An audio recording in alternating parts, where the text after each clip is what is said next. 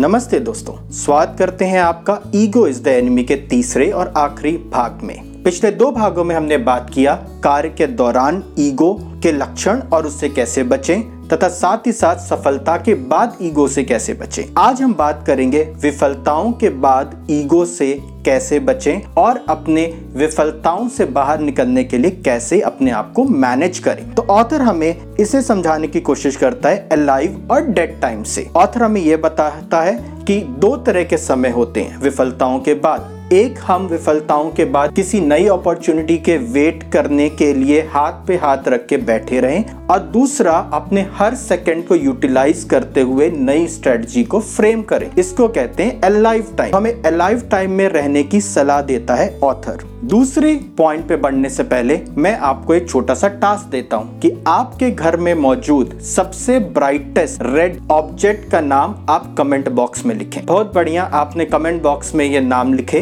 तो यही है हमारा दूसरा पॉइंट इसको कहते हैं effort the effort is enough और यही बात हमारे शास्त्र भागवत गीता में लिखी है। कर्म कर्मण्यवाधिकारस्ते माँ फलेशु कदाचन। मतलब कर्म के रिज़ल्ट या काम के रिज़ल्ट पे फोकस न रहते हुए उसके लिए एफर्ट पे ज़्यादा फोकस करें और यही आपको सफलता और ईगो से बाहर लेकर के आती है। तीसरा पॉइंट है फाइट क्लब मूवमेंट जनरली ये देखा गया है कि असफलता मिलने पर हम ब्लेम गेम करना शुरू करते हैं तथा साथ ही साथ अपने टीम के मेंबर से फाइट करना शुरू कर देते हैं या फिर उन पे दोषारोपण करना शुरू कर देते हैं। इस मूवमेंट से बाहर आए और अपने खुद का स्कोर कार्ड डेवलप करें। अपने इंटरनल और एक्सटर्नल दोनों एनवायरनमेंट को बैलेंस करते हुए अपने खुद का स्कोर कार्ड देखें और अपनी लाइफ की बाउंड्रीज को ड्रॉ करें। काम की उस बाउंड्री पे पहुँचे जहाँ से विफलता होने पे आप वापस आ सके। न कि सारे ब्रिज को आप बर्न कर दें कि आप वापस ही ना आ पाए। और फिर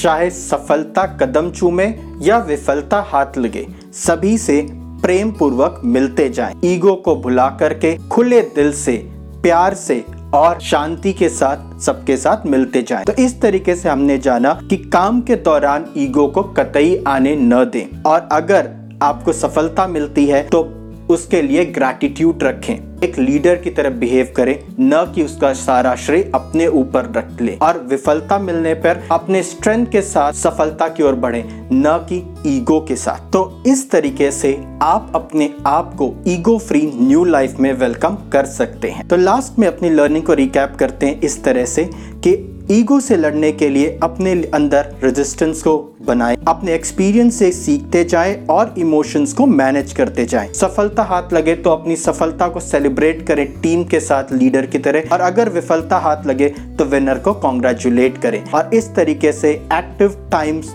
में जीते हुए सफलता की रास्ते पे आगे बढ़ते जाए। मिलेंगे आपसे अगली बुक में, अगले एपिसोड में। तब तक के लिए हमारे चैनल ज्ञान ट्री को लाइक और सब्सक्राइब करते जाए। धन्यवाद।